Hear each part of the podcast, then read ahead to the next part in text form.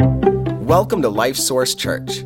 Subscribe to our podcast on iTunes or SoundCloud. Today, you're going to hear a message from Pastor Walt that we hope encourages you.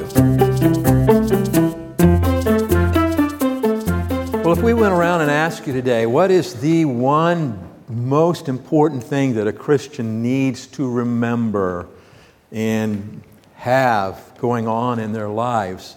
We'd probably come up with a lot of different answers, a lot of good answers. Uh, you know, some of you might say, well, you know, the most important thing we got to remember about God is He is holy God. He is a holy God. And, and 1 Peter, we looked at that already. He says we, we're supposed to be holy because He is holy.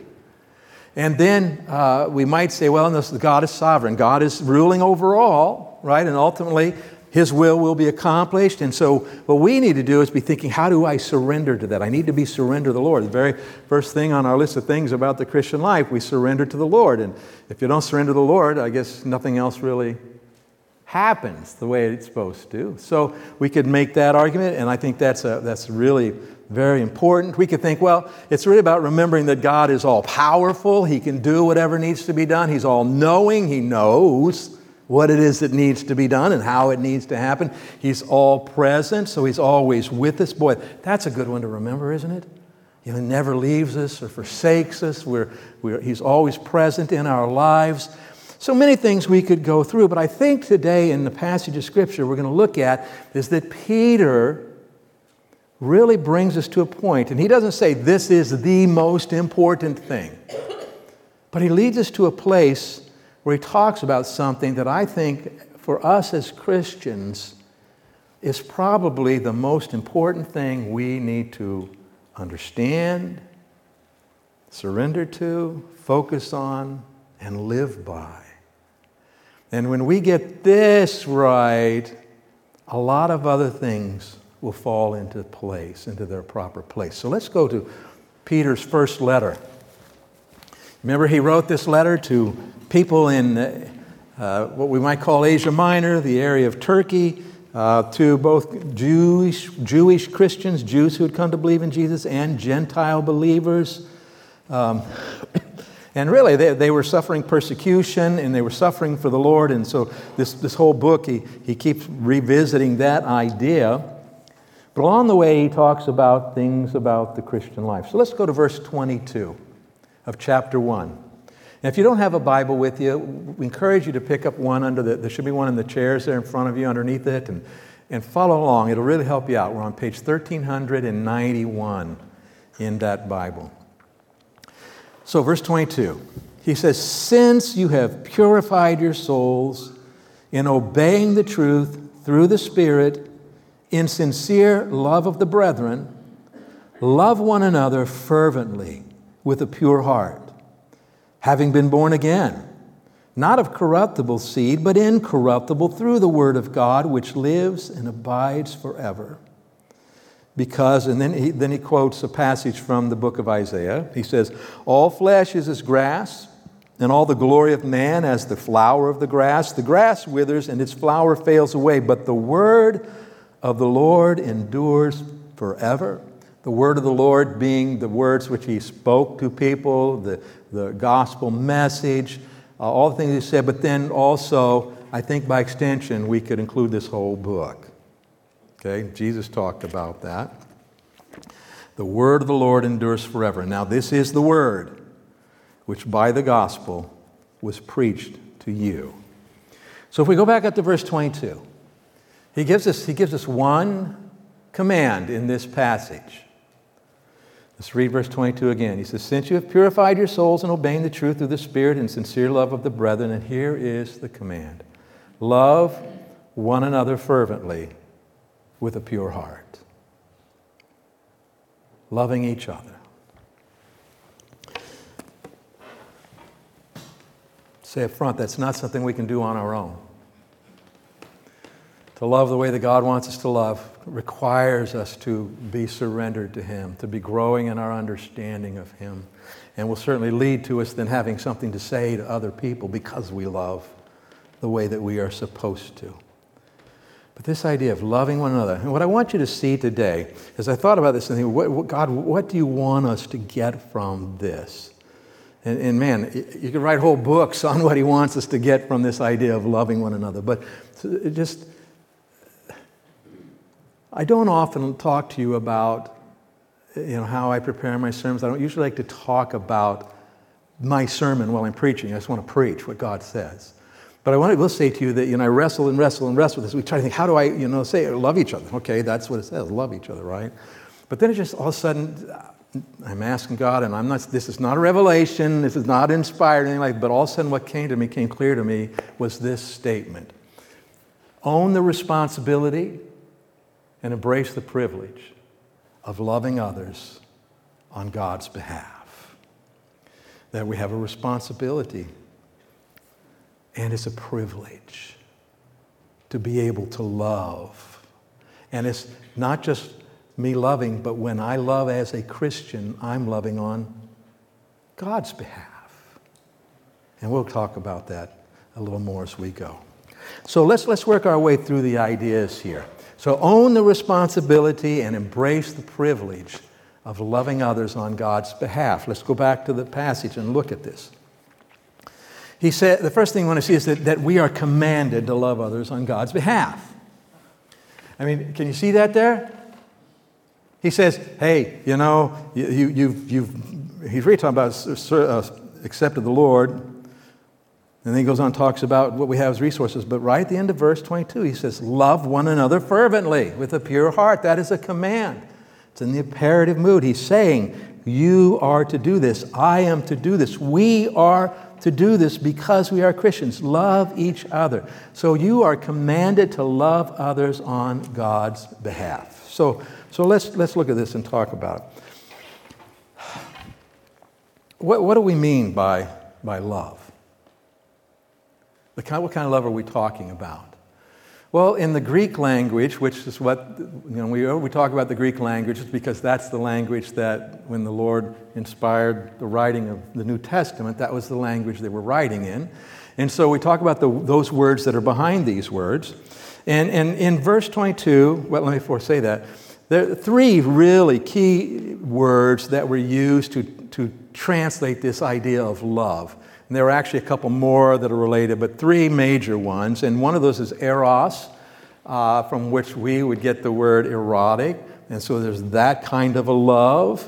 And then there's a love of a brotherly love, a brotherly affection. Brothers, sisters, we are what? Brothers and sisters.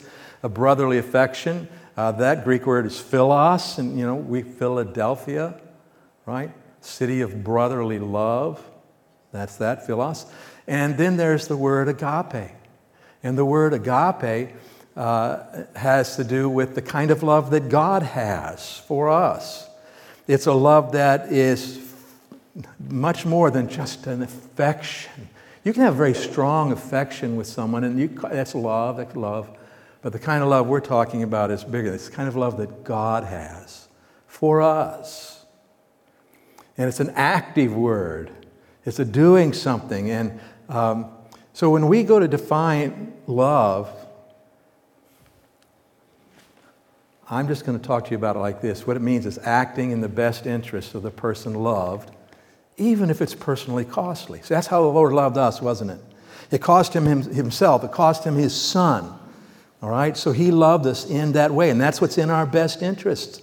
And so when we, when we love our children this way, sometimes we tell them no, don't we? Sometimes we, we require things that they don't like. Why are we doing it? Because we're just those nasty, rotten parents, right? No, it's because we what? We love our kids. And so we, we say, this is what's in your best interest. So we love. And God loves us that way too. Okay, he works in our lives and not always in ways that we would choose, but he has our best interests always in mind. Well, that is the kind of love that God is telling us to have here. In fact, up in the beginning of the verse, the first half, since you have purified your souls in obeying the truth through the Spirit in sincere love of the brethren. So we got saved, the Spirit of God moved in, and then we have a love for each other. Well, the word that's translated love there is the philos, it's the brotherly love. It's the affectionate love. And so when you become a believer in Christ, eh, we're going to see in a little bit, but God puts His love for other Christians in you. And this is a very natural level that we start with, this brotherly love. But Paul says, Paul here, Peter then says, now you need to do something more. And he uses in that second one, when he says, love one another fervently, he's using that word agape. In other words, we need to be loving each other that way so that we are acting in each other's best interests, even when it's personally costly, even when it's inconvenient, even when it's hard, even if I, even if I don't like you very much. Or you don't like me very much, because sometimes the personalities, right? Sometimes we have personality things that make it hard, but we're to love. I should still be acting in your best interests. And that's whether I'm present or whether I'm not present, acting in your best interests.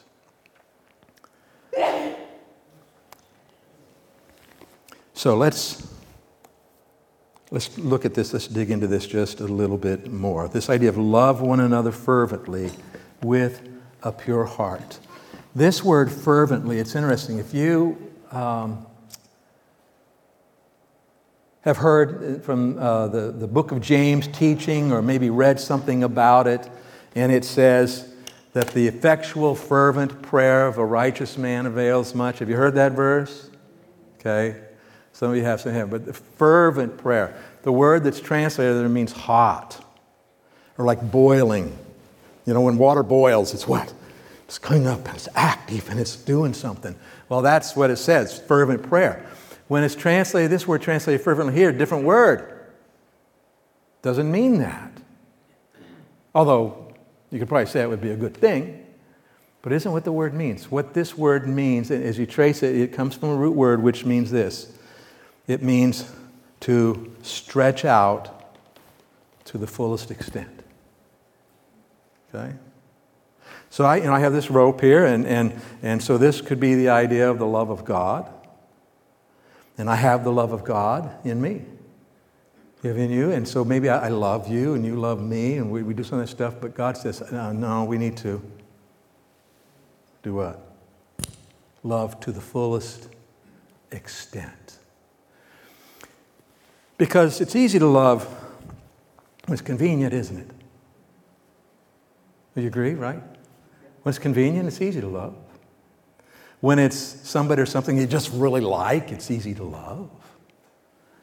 Um,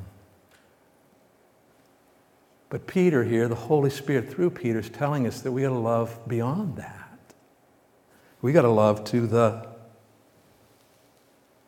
fullest extent.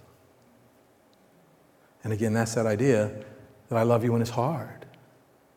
And I act in your best interest when it's hard for me. I act in your best interest when it's inconvenient for me. And this doesn't mean we never say no. We can say no. It might be the loving thing to do to say no, right? But the idea we do it to the fullest extent. We don't just hold back. That's not the kind of love that God has in mind for us. Now, so we're command, commanded to do this. He says, Love one another fervently with a pure heart. With a pure heart. This is about your motives, isn't it? It's your motives. Have you ever felt like somebody was helping you and you're acting like they really cared about you, but you just had a sense they had other motives? Anybody besides me? Right? God tells us, don't you do that. Don't do that. You need to love to the fullest extent with a pure heart, with the right motives. By the way, love is always about motives. You know, you can't love properly if you don't have proper motives. This is why loving you is acting in the best, your best interest. It's not about a warm, fuzzy feeling, and it might be a warm, fuzzy feeling sometimes. Because, but there have been times in my life where I, there's been someone that I needed to help, and I was frustrated because they're in this problem because of their own knuckleheadedness, right? And you, but and so, Lord, what's in their best interest here? And you get the sense from the Lord, I, you need to put yourself out. You need to, come on, you need to love here to the fullest extent. This is not a time for you to say no. Okay, fullest extent. and then you love them. And I got to tell you, I'm not starting with a warm, fuzzy feeling when I do that. But I'm making the choice to act in a way that's in their best interests. So, love is not just about a feeling. By the way, there's a little parenthesis here for you. When you get married, the kind of love that God expects us to have as brothers and sisters in Christ, married to each other, is agape love. It's this kind of love. And it's not about feelings. The kind of love we're talking about is a choice. It's something you use your will, you make a choice. I am going to act in your best interest. And you know what sometimes is in my your best interest is that I need to change how I'm thinking about you. I'm not thinking right. I need to think differently about you. So, do you see how this starts to cover everything? We're going to love to the fullest extent, you know. It can't just be outward, it needs to be inward, and we need to, but it's not just. Uh, about fuzzy feelings. All right, so with a pure heart. So, uh, this agape, self sacrificing love, acting in the best interest of another person, fully stretched out, it's fervent to the fullest extent, uh, with a pure heart, with pure motives. And, and so, Peter's not the only one who commanded this. In fact, you want to know where Peter learned it? Peter learned it from Jesus.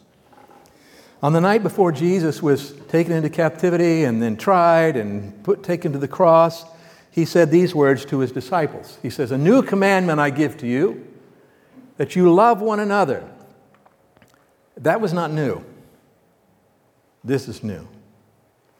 As I have loved you, that you also love one another. That's the kind of love we're talking about the love of God, the love of Christ, that acts in the best of the other, interest of the other person, even when it's personally costly. And then he says this By this, all men will know that you are my disciples if you have love for one another. Jesus didn't say, By this, all men will know you're my disciples if you go to church every Sunday. Although, if people see you going to church every Sunday and they wonder why, why are you here every Sunday? Some of you are sitting there saying, Yeah, well, I am. well, one of the things you ought to be here for is to love one another fervently with a pure heart. It's hard to love people from a distance. You can, because you can pray for them, right? And maybe there's something you do, but this love really occurs up close. And we'll talk more about that in a little bit. Um, but Jesus said this is how the world can tell. And so if we are not loving each other, words, if we are loving each other conveniently, yeah, well, that's a nice thing. You got a nice club you're going to. But he says this when we love each other the way he has loved us, fervently, stretched out, the world will look at us and say, those people are real Christians. They may not believe that Christianity is true or Jesus who he said it was, but they're going to say, You guys are really Christians. I can tell the way you love each other. I don't see that anywhere else in the world, only in you guys. That's how we ought to love. We ought to be known for that. So, this was Jesus' command that we love each other in this way. And by the way, 69 other passages in the New Testament tell us these things. And if we were to count up all the other things that are related to it or flow out from it, we'd have hundreds. And this is what I'm trying to say to you that I think as Christians, it is, and this is not the make or break of what I'm telling you today, but I'm just trying to tell you that I think this is at the core of everything that it means to be a Christian. So he said that's how people are going to be able to tell that you're a Christian by how you love each other or whether you love each other as you ought to. All right. Second thing that we see here in our passage is, that you're qualified to love others on God's behalf. You're qualified. And he starts in verse 22 and he says, Since this has happened. Okay, so this is set up. Because this has happened, now you can do this. So let's look at that again. Since you have purified your souls in obeying the truth through the Spirit. Okay? And then the very last phrase in verse 25 now, this is the word which by the gospel was preached to you. And so he's talking about obeying the truth. He's talking about responding to the gospel, obeying the truth of the gospel. What is the truth of the gospel? The truth of the gospel is that every one of us have sinned against a holy God. That doesn't sound like very good news, does it? And if we die in that condition, we are forever separated from God in hell. That's what we have earned, that's what our works have earned us. But God loved us enough that He sent His Son. He loved us, guess what kind of word? Agape. God loved us enough to send His only Son into the world to die for our sins, rise again. And so we get this message, He's done that. And then the idea is if you will believe that, if you'll place your faith in Jesus Christ to be your Savior, that's the good news. And then the moment we do that, we say, God, I've, I've sinned against you. I, I, believe Jesus died for my sins and rose again. And right now, by faith, I, I trust that for me. I, I receive Jesus as my Savior. I put my faith in Him for what He's done for me. That very moment, every sin is forgiven. We have eternal life, and God Himself moves in. And so, this idea of being qualified to love like God is possible because we are qualified. He qualified us when He did what? When He saved us. The moment that He saved us, He qualified us. Our soul was purified. That, and I don't think he's using soul here in a real technical sense now. I think he means that deep down inner part of you, the inside of you. He said has been cleansed from sin. You know, we talked about that, uh, I think it was last week, right? We, he, he makes us righteous within. He takes our sin and gives us his righteousness deep down inside. And so th- he's changed our hearts, and we have the Spirit of God there. And he has produced already automatically some love for the brothers and sisters there. Uh, in fact, John, in his first letter, says this about our love for each other. He says that we know that we have passed from death to life because we love the brethren. We know that we have passed from death to life because we start giving money to the church. Is that what he says? Well, that might be an evidence that something's changed. You know, or, or we know that we passed from death to life because we stopped lying and cheating. Once again, those things probably flow out, but that isn't what God chose to say through John, did he? What he chose to say through John is so we know that we have been saved. We know that we have been born again. We know that we now have new life, and it's the life of God. Why? Because we have love for each other. That's how, I mean, if you're missing that, if you're missing that, you say, I just don't really have that, you know? I think you probably don't have the Lord either.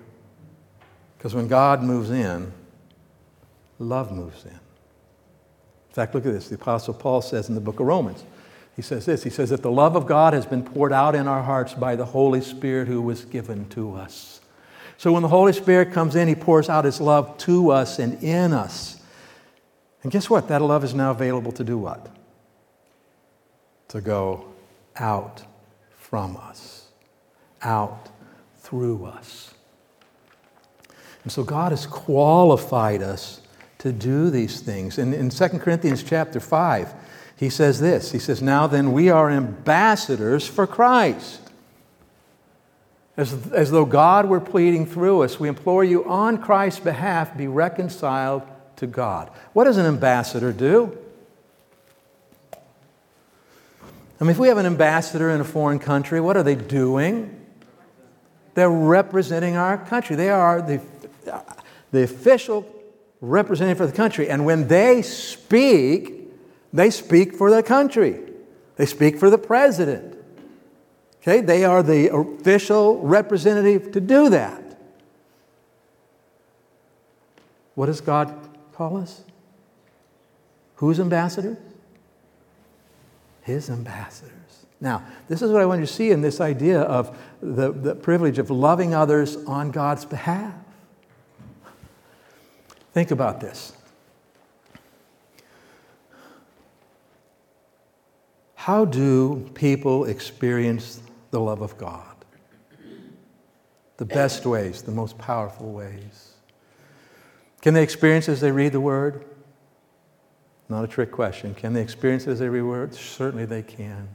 As they talk with God, can they experience His love? You know, and as they sort of look at creation and the glory, say, yeah, they can experience His love. But I want to tell you that pales in comparison to what people experience when their heart is broken, their life seems over, and someone filled with the love of God hugs them and holds them. Because where is God? Where is God? Well, God is in that believer who's doing what? Who's loving. And so, this is a privilege, folks. You know, we are the answer to that question where is God? Well, He's right here. And we haven't abandoned you. And so when it comes to loving each other, loving each other fervently, you know, stretched out the way we're supposed to love, there is this sense in which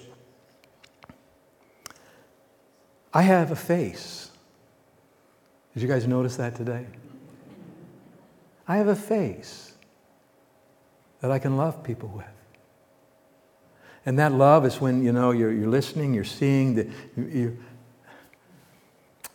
when I see you walk in and I see you and I look at you and I smile, that's not fake. That's the love of God smiling at you. When you tell me something, I'm just using me as an example, you talk to me and you tell me something hard that hurts, and I go, oh man, that's hard. That's God loving you. What a privilege this is, right? Our hands with a hand on a shoulder or doing something for people. Man, I, I see so many uh, evidences of this, how you guys love each other. This is, this is around. We need to stretch out more, but it's around. I see you love each other. I see how you care for each other. You're, you you contact each other. You talk to each other. You listen to each other. You actually help each other. Someone will come along and say, hey, listen, I know they're hurting. Would you take this money and make sure that they get it?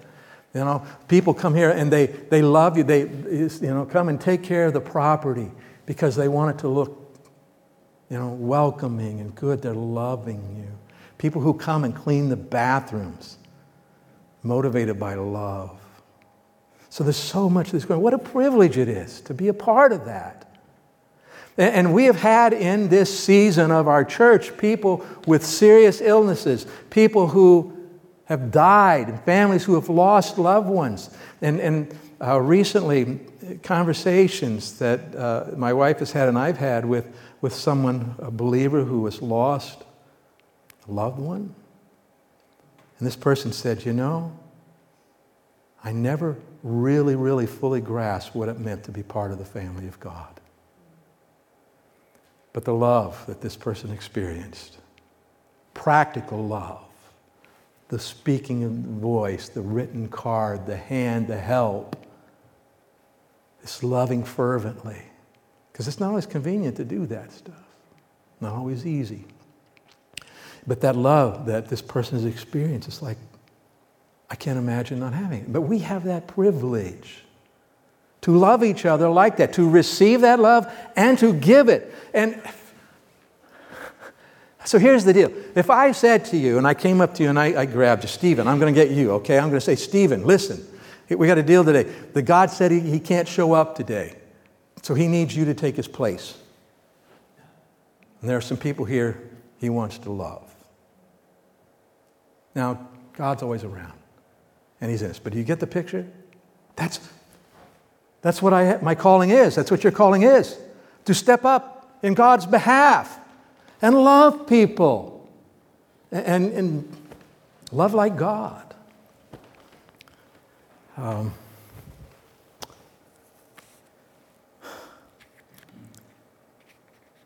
Yeah, so we are his representatives. It's a very special privilege. So let, us let's, let's move on here. Finally, you're, you're equipped. God has equipped you to love others like he does. He's equipped you. First thing he's done is he's given us the Holy Spirit and the Word of God. And we see that here in both in these verses, right? Verse 22, you've purified your souls in obeying the truth. Where's the truth? The truth is in the Word of God. Jesus said in his prayer to the Father, he says to God, Father, sanctify my people with your truth. And then he says, Your word is truth. Okay, so this is, he's talking about his word. You've, you've purified your souls in obeying the truth. And then through the Spirit, the Spirit of God that moved in us. So crucial. And then in verse 23, having been born again, that's a work of the Spirit. But it includes not of corruptible seed, but incorruptible through the Word of God, which lives and abides forever. The Word of God, the Spirit of God, and the Word of God is how God is equipping you to love the way He wants us to love. Uh, let's look at what the Scripture says here. Second, Peter, in his second letter, talks about Scripture and he describes it. He says, Holy men of God spoke as they were moved by the Holy Spirit. So, where do these words come from? Where do these writings come from? Anybody know? Yeah, the Holy Spirit led these people to write these things. It is no accident what is written here. It's very purposeful. It was written in the context that they were in, using their vocabulary, all that kind of stuff. But it was the Spirit who directed these things. And so this is God Himself has given us these words. And, and so this is how He equips us as we go to the Word and let it, let it change our lives.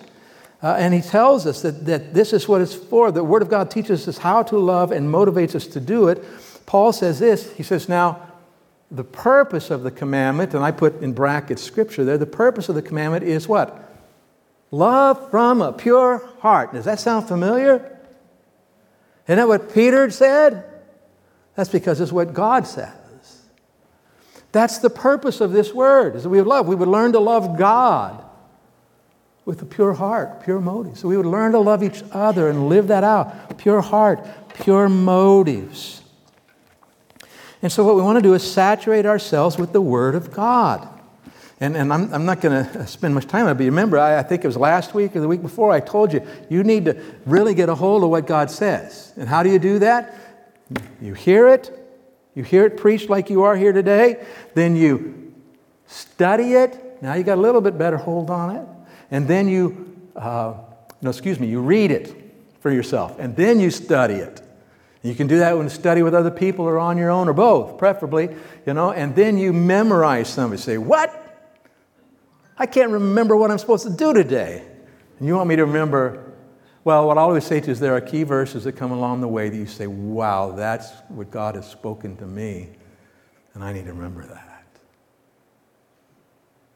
Well, I remember that when I was sitting in a hotel back in, must have been 1980 January of 1980. We were in Bible college. We'd run out of money. I was selling cookware in northern Arkansas. I'm sitting in a hotel. Just, I, I don't know how we're going to make it. I don't know what's going to happen. And it wasn't even necessarily I wanted to be there doing it, but I need to be there doing it. And I memorized at that point in time, at, at Philippians chapter 4, verse 6 and 7, it says, Be careful for nothing. Don't be full of care about anything. Be careful for nothing, but in everything, by prayer and supplication, with thanksgiving, let your requests be made known to God. And the peace of God, which passes understanding, will keep your hearts and minds through Christ Jesus, in Christ Jesus. And so I was able to experience the peace of God and go out and do what I needed to do. And when I did that, God blessed and met all of our needs at that point in time. But you see, that verse mattered to me because I had no peace. So I memorized. So one point is there are key verses along the way you need to memorize, and that's going to enable you then to also to love others. I've, I've shared that experience with many people as they've struggled with finances or what's going on in their lives, and, and you know, I've been able to share that, been able to love them. Okay, so memorize, meditate on it. You need to think a lot about it. And all of this, all along the way, this, you're going to grab it. This is you and the Spirit of God, God Himself. You're having a conversation with God about His Word all along the way. Because it's not a word separate from God, it's the Word of God. And so we talk with God about it all along the way. What's this mean, God? How do I apply this, God? Ooh, God, thank you for that. God, I don't have a clue what you mean here. You know, but we're having a conversation with God about it. And then be doers of the word, not hearers only, be doers. Okay? So God has given us this uh, to equip us to love. And, and remember what we said early on? That love is always about affecting the motives. It always affects our motives. I mean, that's an issue, you know, because we don't have the right motives. We aren't really loving, are we? Because you're acting in the best interest. So that needs to be the right motives here. How are you going to have the right motives? Same answer. Spirit of God and the Word of God. It's going to address your motives. Uh, he, book of Hebrews, it says this. It says, For the Word of God is alive and powerful. It's given by the Spirit. It's alive. It's alive and powerful, sharper than a two edged sword, and is a discerner of the thoughts and intents of the heart. So if you will go to the Word of God, like we're talking about it, in your own time, or even when you're listening to preaching or, or whatever you're doing, you're just thinking about it, but you're, you're going to God with it, you're talking with God through it, I guarantee you that there will be times all of a sudden you'll go, oh. Because He's going to show you something about what's going on in your mind. He's going to show you something that's going on in your heart that needs to be adjusted. He's faithful to do that. That's a good thing, by the way, when he does that. And so he's equipped us with the Spirit and the Word. And then what I would say is we saturate ourselves in this Word and Spirit. We, we um, if I do that, forget I'm the pastor, I'm doing it as, a, as a, your fellow Christian. I do that. And then, then we get together and talk, and we talk about life. And of course, obviously, God comes up in that conversation because I have no life apart from Him. Neither do you. God comes. And you know what? All of a sudden, I learned something about loving from you. It's not always even conscious, but I, this idea of what God is doing through the Spirit and the Word, when we get together and He does it, it's like amplified. It's made bigger. And so I tell you, you need other Christians. You need other Christians besides just sitting in church in a row in front of some Christians and behind some Christians. You need relationships with Christians beyond that, where you're sharing some sort of your life together. And then this is how God equips us. One of the worst things that can happen is if you are given a job and not given the resources to do the job, but you're still expected to do the job. Anybody ever have a boss like that? Yes, you go do that. Well, how can I? I don't have it. It's tough. Figure it out. What do you mean? No. God doesn't do that with us. He says, You need to love fervently with a pure heart. And here, as I've equipped you, I've given you my word, given you my spirit, given you each other to stir that up and amplify that. In fact, Hebrews chapter 10, where the, um, the author talks about not forsaking the assembling of ourselves together, that we need to get together. Why? That we might Provoke one another. That's a loving word. Provoke one another to love and good works. So, see, it's just, it all comes together.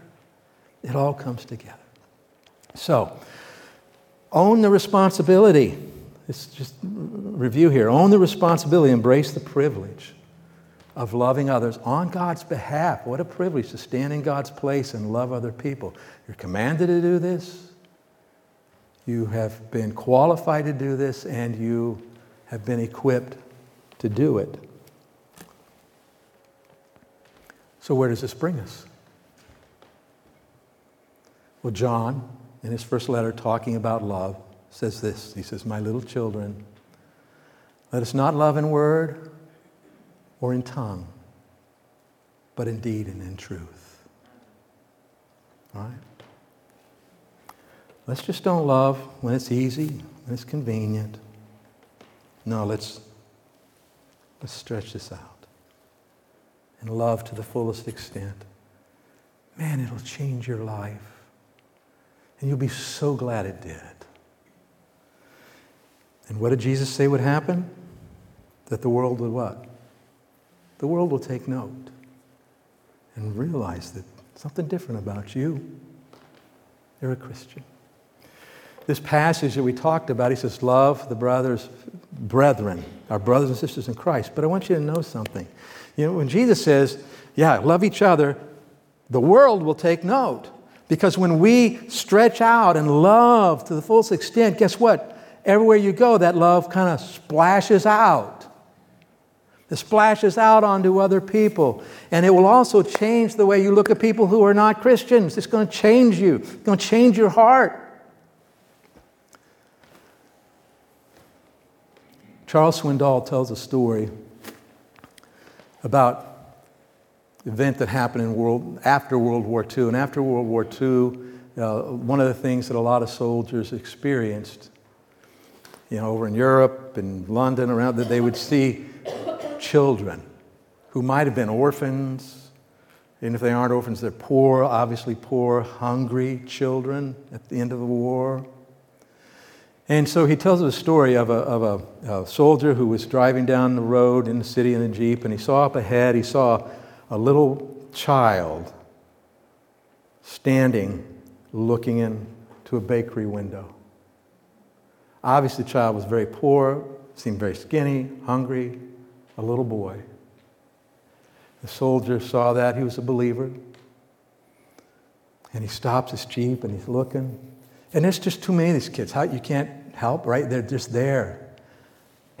But he, he felt moved, and so he got out and he went over and stood there next to the, the little hungry boy looking in the, baker. And he looked in, the little boy's got his face on the glass. The baker's in there making donuts. And this little boy is just. The soldier looks at him and then says, Hey, would you like one of those? Oh, yeah, you can, of course, yeah. Soldier looked at it, and the soldier went inside and bought a whole bag of donuts. Brought the donuts out and said, Here you go. Gave them to the child. But he's just trying to do something. And the child like couldn't believe it, right? Look in the bag, and the soldier turns to leave. And as he turns to leave, the boy tugs on his coat and stops him. And he looks up at guy holding the donuts and he says, Mister, are you God? And I don't think anybody's going to mistake us for God. But they sure might experience God if I love the way the Lord wants me to.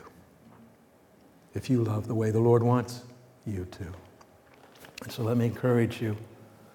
Let's stretch ourselves. Let's stretch this love out. Love one another fervently with a pure heart. Let's pray. Father, thank you for your word that you do equip us with it, and it has everything that we need, Lord, and gives us direction about things that we need. And we are so grateful that you love us, as your word says. And Lord, we might be scared by it or worried about it, but that you have given us that responsibility to love the same way, to love on your behalf, to be your your voice to people, to be your eyes to people, to be your hands to people, to be your arms to people. Please stir our hearts, Lord, that we would do this fervently, that we would be willing to stretch ourselves. And Lord, we pray that you will be much glorified in us because of it, and that the world will see that we are yours, and that they can be too. I prayed in Jesus' name.